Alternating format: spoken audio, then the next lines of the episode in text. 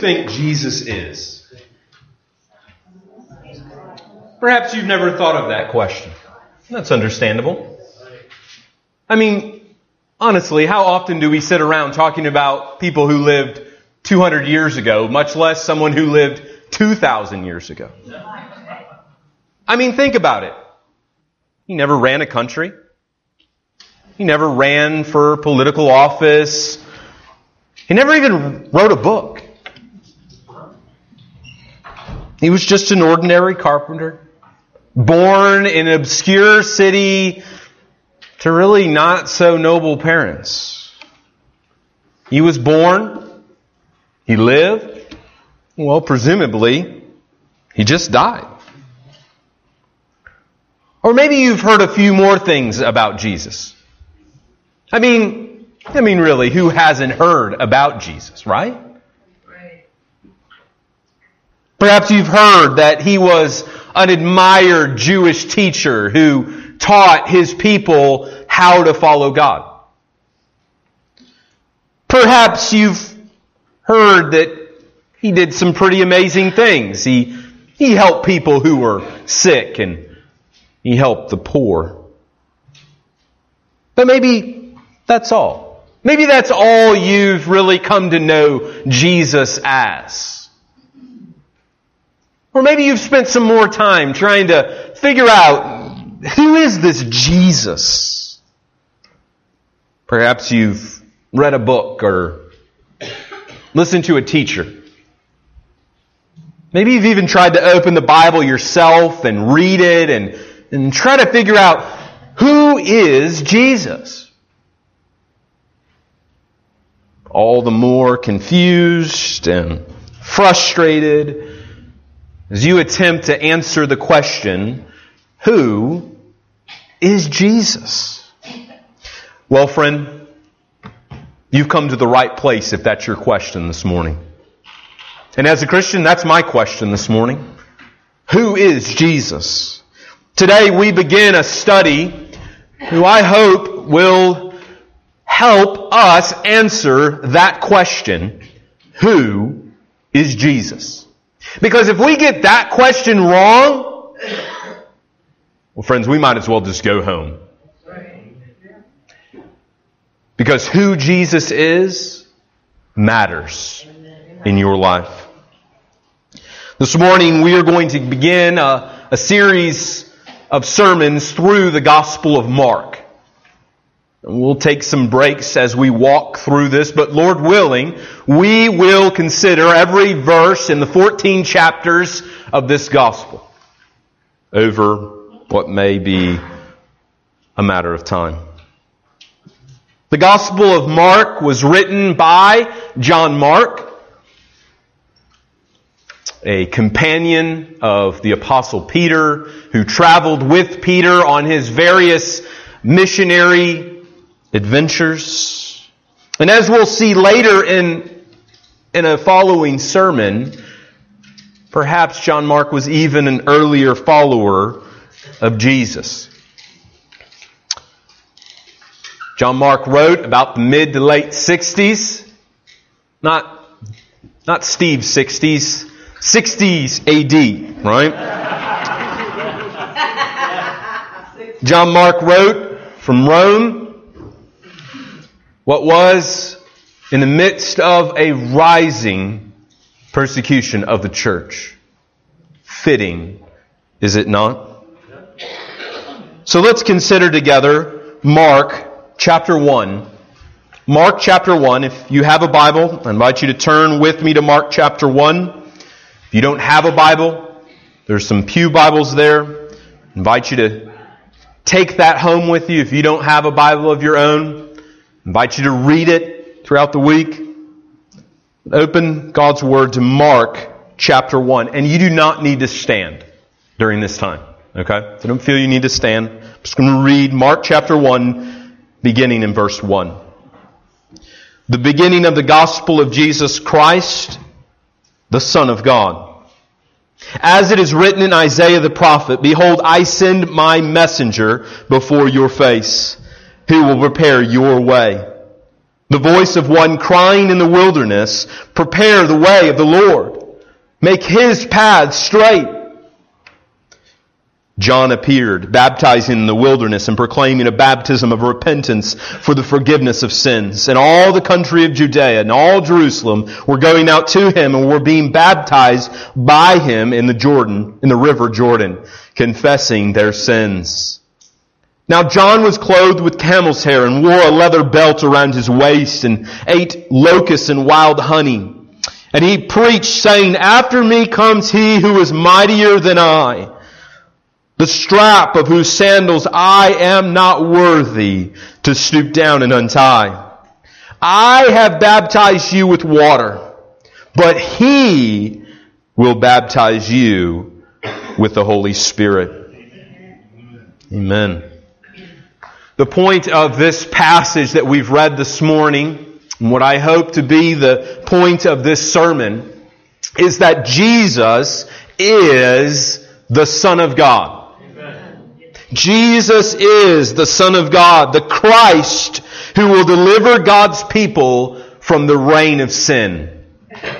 John the Baptizer prepared Jesus' way, calling sinners to repentance and pointing them to faith in Jesus, the Son of God. And Mark's primary focus in our time this morning is to answer that question, who is Jesus? So if we were just to sort of consider the Gospel of Mark like any ordinary book, the first 13 verses is like the prologue, the introduction to what is going to be talked about in the rest of the narrative. Okay? So, so Mark sets the stage, if you will, for what is to come. What, what Mark hopes to use the gospel narrative of the life of Jesus is to answer that question for you. Who is Jesus? And then leaves you with this question. Will I follow him? Who is Jesus? Will I follow him? Will I follow him wherever he leads? So his focus this morning is to tell us three things about Jesus' identity. Three things I hope you see this morning in this passage. First, Jesus is the Son of God. Secondly, Jesus is the divine Lord. And thirdly, Jesus is the long awaited Savior. Jesus is the Son of God. Jesus is the divine Lord. And Jesus is the long awaited Savior. John opens, excuse me, Mark opens this gospel narrative by telling us a few things about what he's going to write about. First, he tells us in the very first verse, the beginning of the gospel of Jesus Christ, he tells us this is a book about Jesus. This is a book about Jesus. Friends, I've been a Christian long enough to know that when we read narrative passages in the Bible, what we often do is get distracted with the characters of the story rather than the God whom the stories are about. And I want to remind us all this morning that every story, every event, every word that we encounter in this gospel is about one and only one, Jesus of Nazareth. This is what the story is about. This is who Mark is writing about. But this isn't a book merely about a historical Jesus, a Jesus who, you know, lived way back when. But this is a story, Mark tells us, the beginning of the gospel of Jesus Christ. He tells us that this book is a book about good news. That's what gospel means. If you got an NIV this morning or a New Living, they'll say the, the good news. Which is it? Is it the gospel or is it the good news? Well, it's the same thing. The gospel is, is the good news concerning man. God's plan of saving sinners. That's good news this morning. This book is a book about Jesus. This is a book about, about good news. But most importantly, this is a book that reveals Jesus as the Son of God. This is a book where Mark's primary task is to show you who Jesus is. Let's look for a moment. Walk with me through Mark just for a moment. Bear with me as we do this. Turn over to Mark chapter 3. Mark chapter 3, verse 11. Jesus encounters an unclean spirit, and whenever the unclean spirit saw him, they fell down and worshiped him and cried out, You are the Son of God! Mark uses demons to prove who Jesus is. Fast forward a little bit to Mark chapter 13. Mark chapter 13, verse 32. I've skipped a lot. We've really fast forwarded the, the film. Verse 32 of chapter 13. But concerning that day or that hour, no one knows. This is Jesus speaking. Not even the angels in heaven, nor the Son, but only the Father. The demons knew he was the Son of God, and Jesus knew he was the Son of God. Let's look at one last one in Mark chapter 15. Mark chapter 15, verse 39. And when the centurion who stood facing him saw that Jesus had breathed his last, he said, Truly, this man was a son of God, or was the son of God. Even Gentile sinners who were outside the promises of God, or so they thought, confessed Jesus as the Son of God. Jesus is the one who has a unique and unparalleled relationship with God the Father. His relationship with the Father is vastly different than anyone had seen before. Jesus wasn't just merely a man who lived and died. But he was the Son of God, the divine Son, the second person of the Trinity, who was sent by the Father to purchase sinners. Jesus was the preeminent. He is the preeminent and the pre-existent Son of God. Elsewhere in the New Testament, we learn from the Apostle Paul that, that Jesus is preeminent. That Jesus has always been, that Jesus is God. He says to us in Philippians chapter 2 and verse 6, Jesus Christ, who though he was in the form of God, Though he was God, he did not count it equality with God something to be grasped, but emptied himself by taking the form of a servant, being born in the likeness of men, and being found in, in human form, he humbled himself, became obedient to the point of death, even death on a cross. He is the pre-existent one. He's the preeminent one. Paul says in Colossians chapter 1 and verse 15, He is the image of the invisible God. Oftentimes people ask me, have you, you know what God looks like? Bible says, look to Jesus and you've seen God.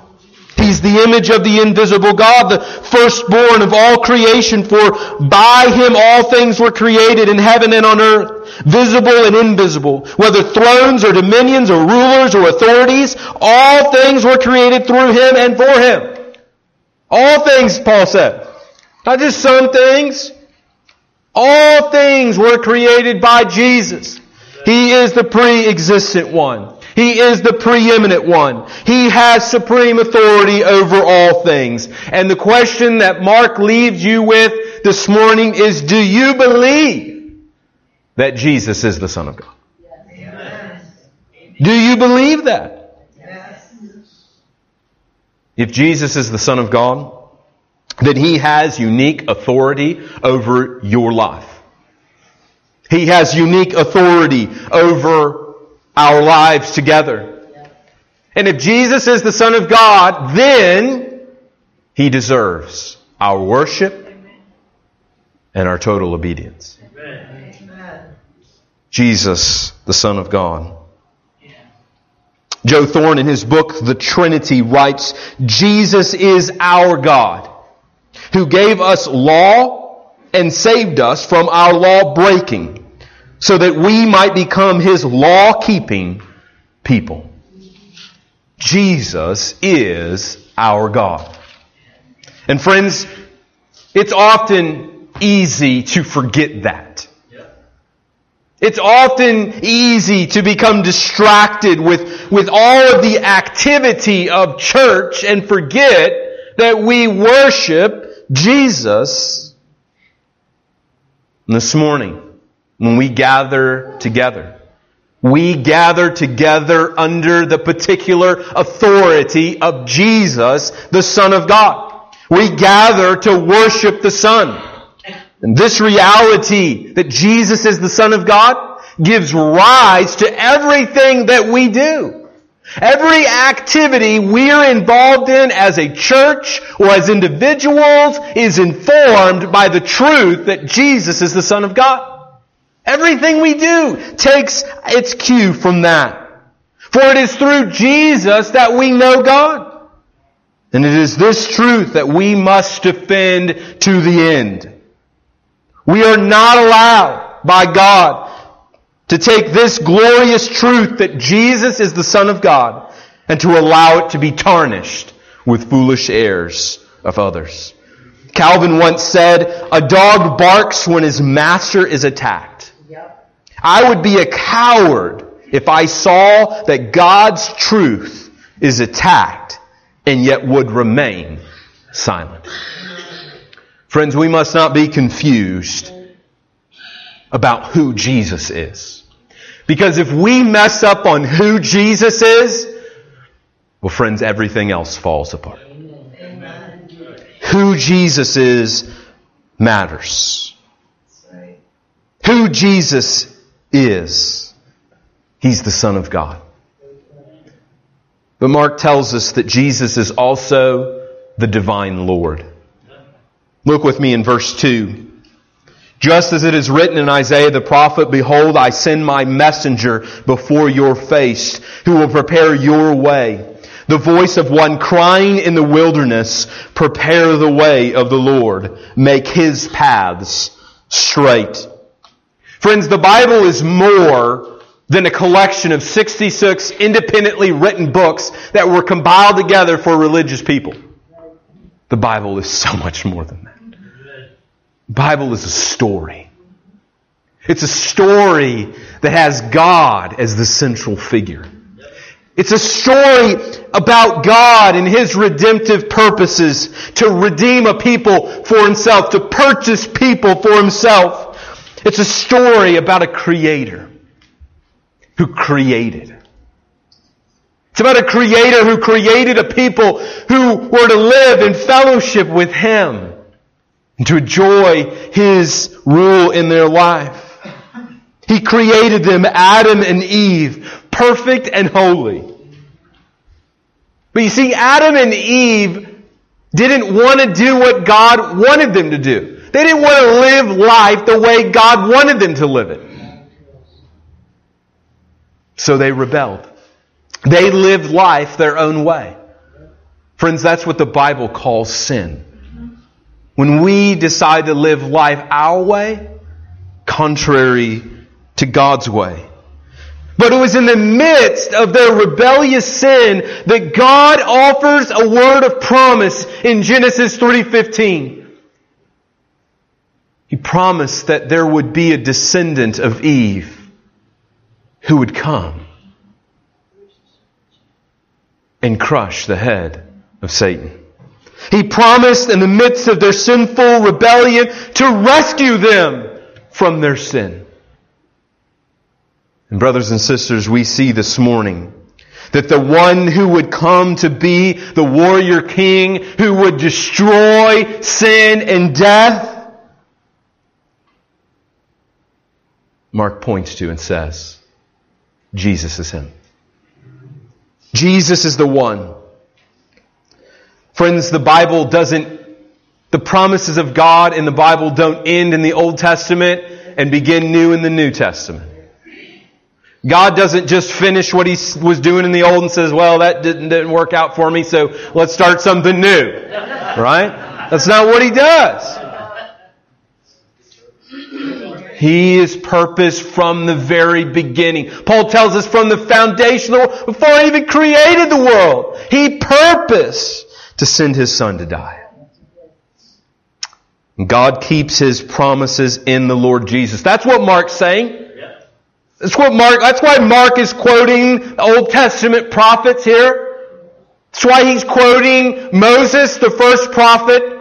That's why he's quoting Isaiah, the great prophet. That's why he's quoting Malachi here. He covers it all from Genesis to Revelation, from Genesis to Malachi, excuse me. He covers it all. He says all of them point to Jesus.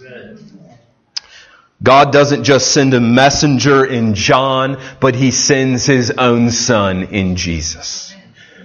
Oftentimes when we read this prophecy, uh, we, we, immediately think, it's about John. This is, this is a prophet, let's go, yeah, John, that's him. John fulfills that. John the Baptist, he, he's the one who's going to prepare Jesus' way. That's what we do. That's why we read it. Let's look at it again. Verse 2, as it is written in Isaiah the prophet, Behold, I, God, send my messenger John before who? Your face, Jesus. Who will prepare your way. The voice of one crying in the wilderness, prepare whose way? The Lord's way. I believe Mark is trying to say something very important. That the Lord of the Old Testament is none other than Jesus of Nazareth. Did you see that? Prepare the Lord. A passage that most clearly in Isaiah chapter 40 refers to God. Mark is saying is Jesus. Jesus is God. It is so clear before our eyes. Mark's point is clear. Jesus is the Lord who will rescue us from sin. He is the one who will transform our lives. Who Jesus is shapes how we live. That's what Mark's point is here. Who He is changes us. It shapes us. It molds us. Either we reject Him or we go all in with Him. What you conclude about Jesus shapes how you live your life. And we could say that in reverse. How you live your life tells me what you think about Jesus.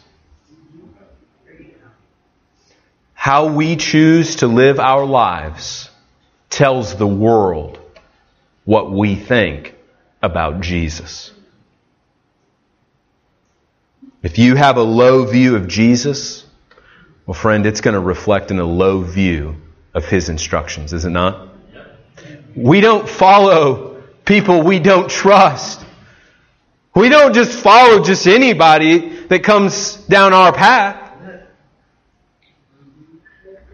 We follow people who are leaders and who lead us and who we accept and who we admonish and who we say are leaders. That's who we follow.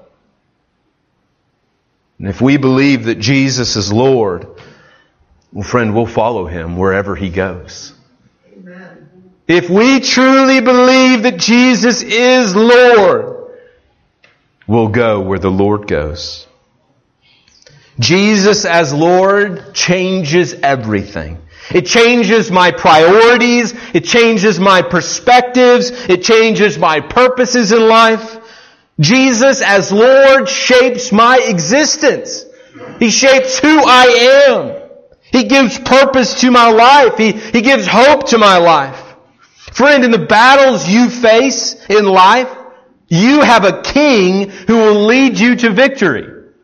That's why it matters that Jesus is Lord. That's why Mark spends just a few moments here showing us who Jesus is. So he's going to unfold for us through all of this narrative is to show us that Jesus is Lord over unclean spirits. That Jesus is Lord over nature. That Jesus has authority to teach. That Jesus has authority over your life.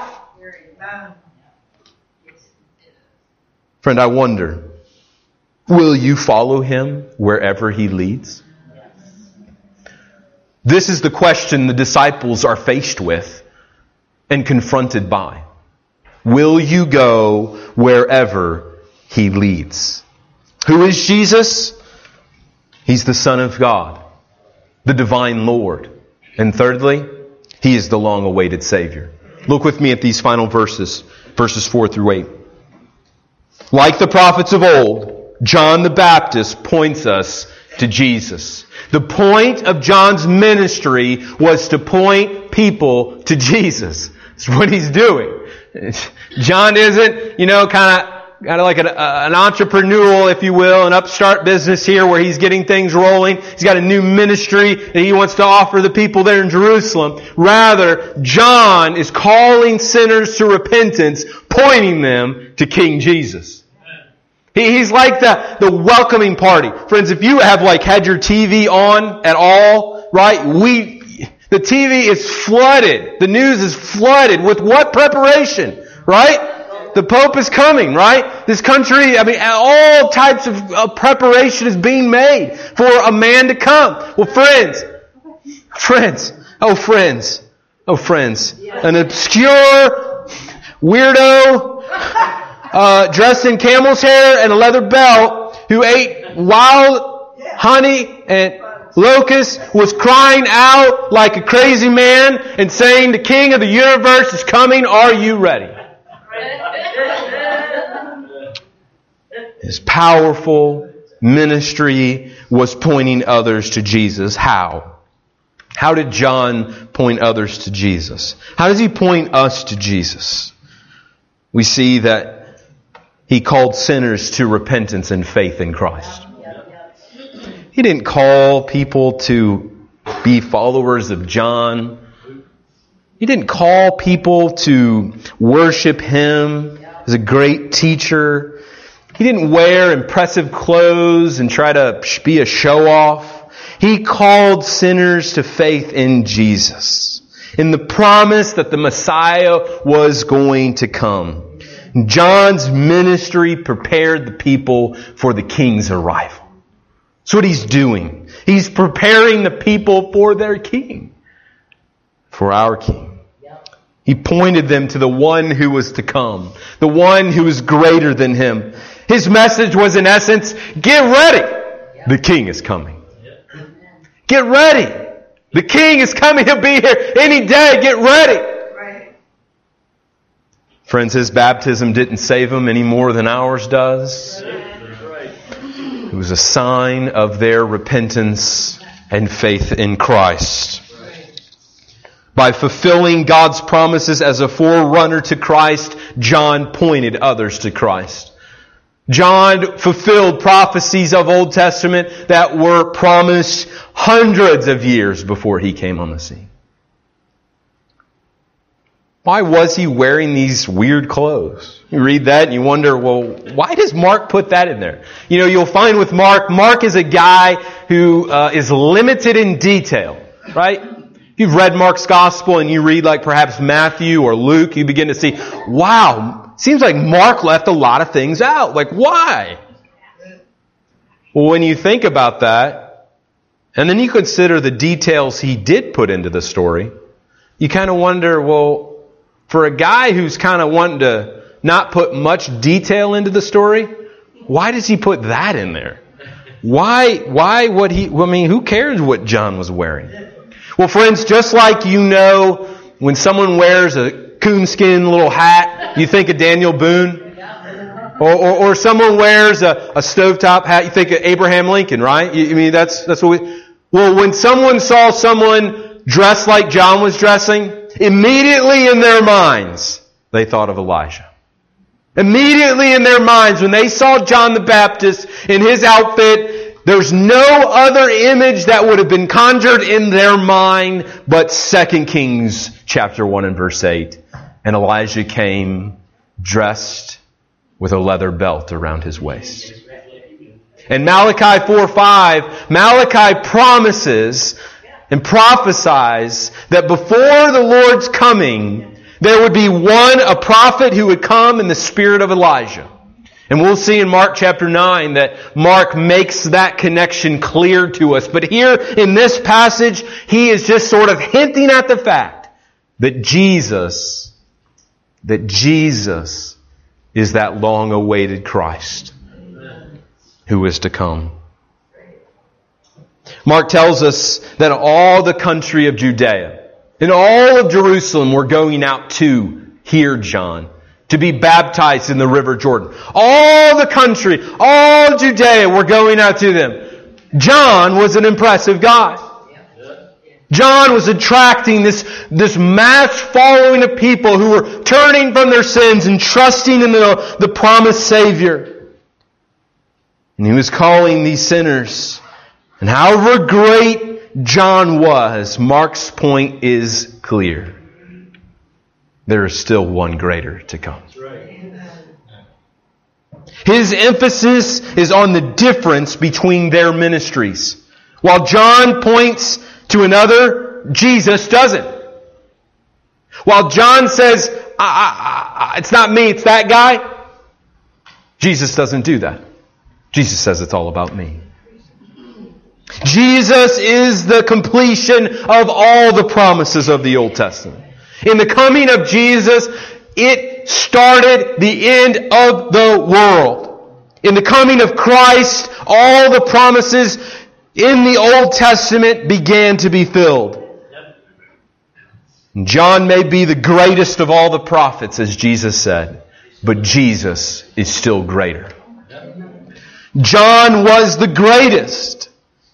But Jesus is still greater. And the kingdom of God has been inaugurated in the coming of a king. And friends, this world offers us a lot of hope. It holds out things to us every day of our lives to put our hope in. Perhaps more money. Perhaps better health. Perhaps better leaders. That's what we need perhaps better foreign policies, better schools, a stronger military. Maybe what we need is more freedoms or more choices. Friends, our world gives us hope. But that hope doesn't last. It gives us hope in fleeting things. But Jesus gives us hope in the true things. Jesus gives us hope in a restored relationship with God. God has restored in Christ what was once in the Garden of Eden. Who is Jesus? Jesus is the Son of God, the divine Lord, the long awaited Savior. Is this Jesus that Mark reveals the one whom you have come to love and follow? Is Jesus the one whom you would submit your life to? Is Jesus Christ the Son of God to you? Does your life reflect that?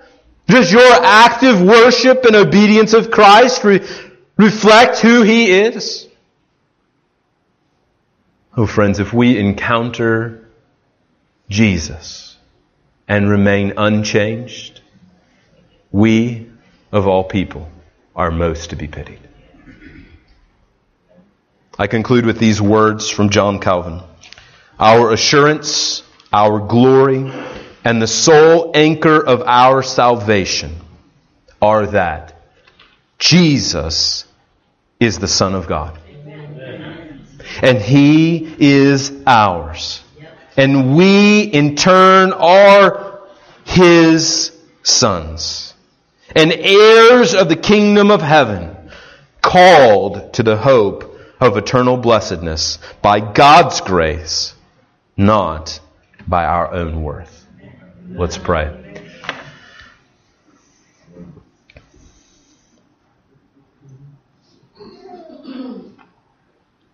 Gracious Father in heaven, Father, we are weak and feeble. We are ignorant of your divine and truth. Father, we live lives often in neglect of these great and grand truths that you are the supreme ruler of the universe. No, Father, we need to confess our lives of sin and rebellion. For we claim to know Christ, but we live our lives in ways that are so contrary to that. Father, we confess that often we, we walk in coldness to the truth that Jesus is the Son of God. We often forget that Jesus is the, the Lord of creation, that He is supreme over all. Oh Father, we often neglect and to consider the great salvation that is in Christ, that, that you've, you don't fail us, you don't give up on us, you don't quit on us, that all of your promises find their yes and amen in Christ. No, Father, we cling to these promises today. Change us, O Lord, that we might order our lives around this truth that Jesus of Nazareth is the Son of God. We pray this for your glory and our eternal good. In Christ. Amen. Amen. Let's stand as we conclude our service together with this final hymn, Jesus paid it all. Hymn number 134. Jesus paid it all. As we consider the Son of God, sovereign Lord, came to be our Savior